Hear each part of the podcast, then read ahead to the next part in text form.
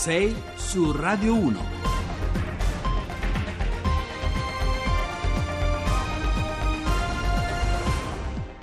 Bentrovati a 6 su Radio 1, buongiorno, mercoledì 9 maggio sono le 6 e 8 minuti, Giovanni Acquarulo al microfono, c'è il corpo di un uomo, il corpo di un dirigente politico, il corpo della Repubblica, come l'hanno definito in molti oggi, 40 anni fa, nel bagagliaio di una Renault 4 rossa lasciata in via Caetani a Roma, il corpo di Aldo Moro, l'immagine più potente, anche più drammatica dell'attacco brigatista alla democrazia italiana, è un punto di passaggio senza ritorno fra un prima e un dopo nella storia delle istituzioni istituzioni. È un punto di passaggio molto delicato anche quello di oggi, con una crisi di sistema che investe eh, partiti e istituzioni e che torneremo ad affrontare nella seconda parte, in attesa che Mattarella metta in campo forse già da oggi la sua proposta di governo. Ma parleremo anche di Medio Oriente e di Donald Trump che si è tirato fuori, lo sapete, dall'accordo sul nucleare di Teheran ed è forse la scelta più impegnativa sul futuro della pace in quell'area dal giorno della sua elezione. Allora vi ricordo subito i nostri riferimenti per interagire con noi noi, il numero di telefono per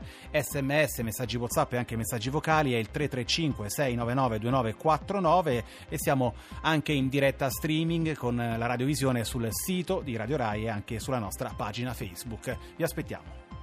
6 su Radio 1. E allora ve l'abbiamo detto, oggi il punto di partenza è una Renault 4 rossa targata N56786, l'auto dove esattamente 40 anni fa venne ritrovato il corpo senza vita di Aldo Moro in via Caetani a Roma, il presidente della eh, DC ucciso dalle Brigate Rosse a 55 giorni dal sequestro e dalla, dalla strage eh, di eh, Via Fani. Conosciamo, ricordiamo tutto di quel giorno, ogni minimo dettaglio poi è diventato anche materia per riflessioni, congetture, dietrologie, ricostruzioni le più, le più disparate. Noi questa mattina ci prendiamo invece qualche minuto per riflettere sull'eredità storica di quel eh, 9 maggio 1978 e, e lo facciamo con Guido Krainz, che è docente di storia contemporanea all'Università di Teramo. Buongiorno e ben trovato. Buongiorno a voi. Allora, professore, lei alcuni anni fa ha scritto un, un, bel libro sul periodo, sulla fase che va dal boom economico agli anni Ottanta, l'ha intitolato Il paese eh, mancato. Ecco, della vicenda di Moro, qual è secondo lei il nervo ancora scoperto? Cos'è che rende ancora oggi il nostro un paese mancato a partire da quel eh, tragico epilogo? Beh, quello, quella lacerazione, oltre che quel tragico epilogo. Lei ha parlato, lei ha detto giustamente che si parlò del corpo della Repubblica e i funerali di Moro furono visti in qualche modo come i funerali della Repubblica o perlomeno di una parte della Repubblica. La Repubblica non è scomparsa, il paese ha tenuto. Quello che è scomparso in fondo è la classe politica che attorniava Moro. Vede, i funerali di Moro sono davvero, le immagini di quei funerali sono davvero un simbolo, il simbolo di una lacerazione, di un, vuoto e in qualche modo anche di un'assenza.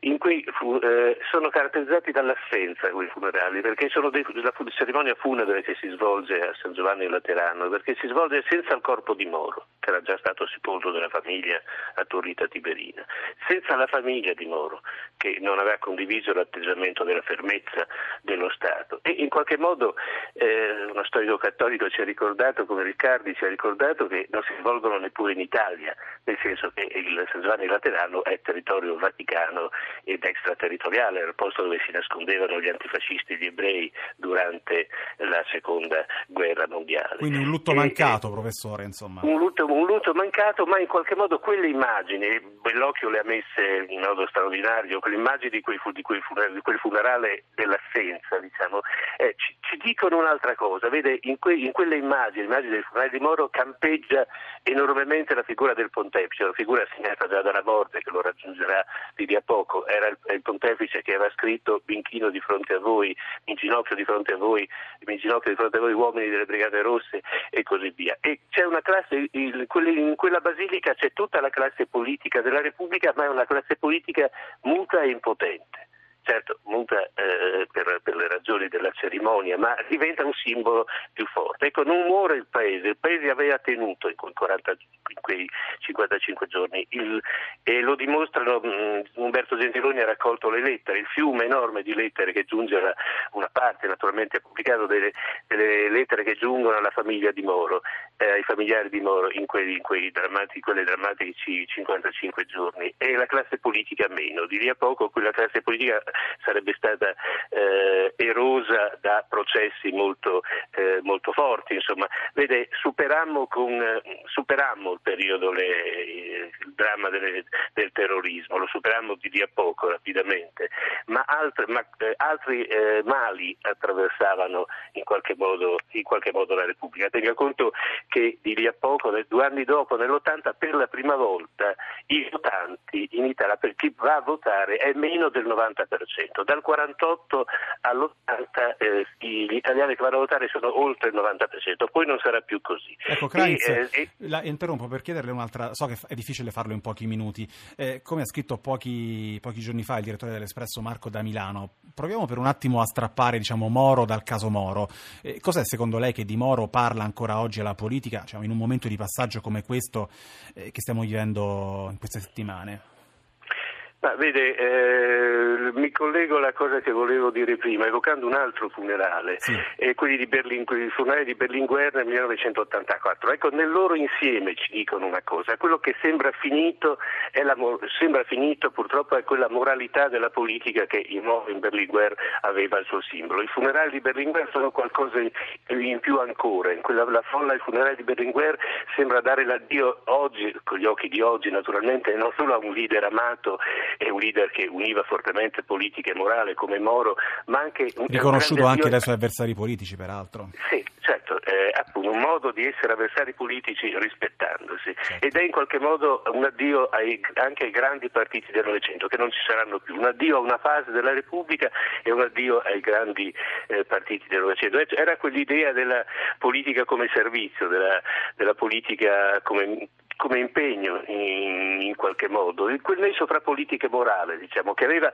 che, era stata la base costitutiva, la base fondativa della Repubblica. Vede, la, quella, la Repubblica è stata costruita nel, in un paese distrutto nel 1945 grazie appunto all'idea di politica come servizio di migliaia e migliaia di amministratori di piccoli comuni, oltre che di grandi politici, che vedevano davvero la costruzione di, un, di, un, di una patria comune come, come missione, come, come, impegno e come servizio. Quella cosa eh, negli anni Ottanta inizia ad erodersi eh, drammaticamente, viene travolta dagli scandali di Tangentopoli alla fine di quando e non si è ricostruita più. Bene, allora io ringrazio davvero eh, Guido Krainz, lo ricordo docente di storia contemporanea all'Università di Teramo. Eh, grazie davvero Krainz per essere stato con noi stamattina e buona giornata. Nuovo singolo degli Avion Travel di Peppe Servillo, come si chiama? Una domanda. Sono le 6 e 18 minuti. Eh, oggi, peraltro, c'è un filo conduttore molto, molto robusto che lega le parole di, di, Guido Krainz che abbiamo sentito sui 40 anni della morte di Aldo Moro ad un evento che prende il via domani a Torino, che è la 31esima edizione del Salone del Libro, un'edizione che si preannuncia ancora più ricca rispetto a quella dell'anno scorso e ancora più strutturata, con oltre 1500 eventi, ospiti internazionali, grandi nomi della letteratura mondiale. Stamattina con noi c'è eh, Marco Pautasso, che è il vice direttore del Salone del Libro. Buongiorno e benvenuto. Buongiorno, buongiorno a tutti. Allora, eh, Patasso, l'abbiamo detto, si comincia eh, domani a Torino, ma stasera c'è già un evento molto, molto speciale per ricordare proprio l'uccisione eh, di Moro per mano, per mano delle BR. Ce lo racconta?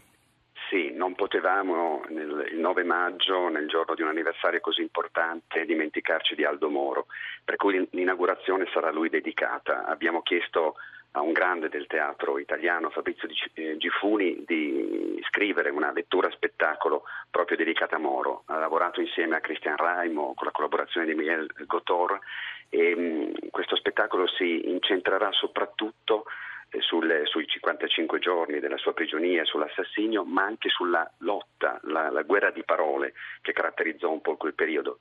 Eh, si utilizzarono diversi linguaggi e sarà, sarà eh, bello e interessante anche confrontare il linguaggio della politica, delle istituzioni, il linguaggio dei brigatisti, il linguaggio dell'opinione pubblica e poi eh, ovviamente le lettere eh, eh di Moro. Sarà molto interessante riascoltarle perché davvero costituiscono, pensiamo, un testo unico per, probabilmente per leggere anche il senso della nostra storia recente. Ecco, eh, Paolo Tasso, eh, voi quest'anno avete chiesto ai vostri ospiti di rispondere diciamo, a cinque grandi domande sul mondo contemporaneo per rendere diciamo, il Salone di Torino non soltanto una vetrina, non soltanto un contenitore passivo, ma anche diciamo, una bussola operativa, concreta, per leggere poi il presente, un po' come davvero si legge, si legge un libro. Quale sarà il filo conduttore di quest'anno?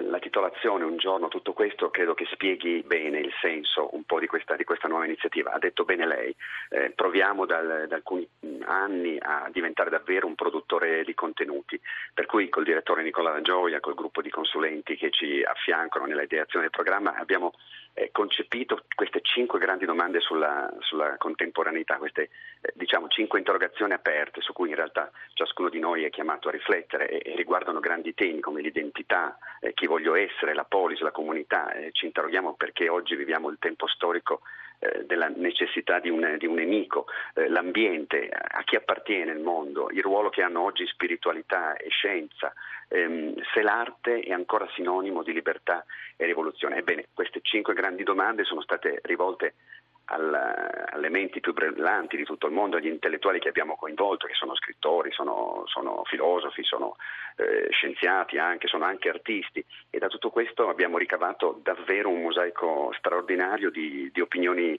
eh, differenti, a volte antitetiche che peraltro eh, andranno a costituire un'installazione che sarà anche questa alle OGR di Torino in cui si vedrà questo, veramente questo mare magnum di opinioni differenti, sono anche gli snodi del programma del Salone Libro, ma in realtà ci consentono di ragionare sul tempo, sul mondo che viviamo e sul futuro ovviamente che, che ci aspetta. Ecco, credo che tutto questo spieghi, spieghi davvero bene la, la, titolazione, un giorno tutto questo con i punti di sospensione perché dobbiamo riempire noi in realtà con, con, le nostre riflessioni e con le nostre azioni.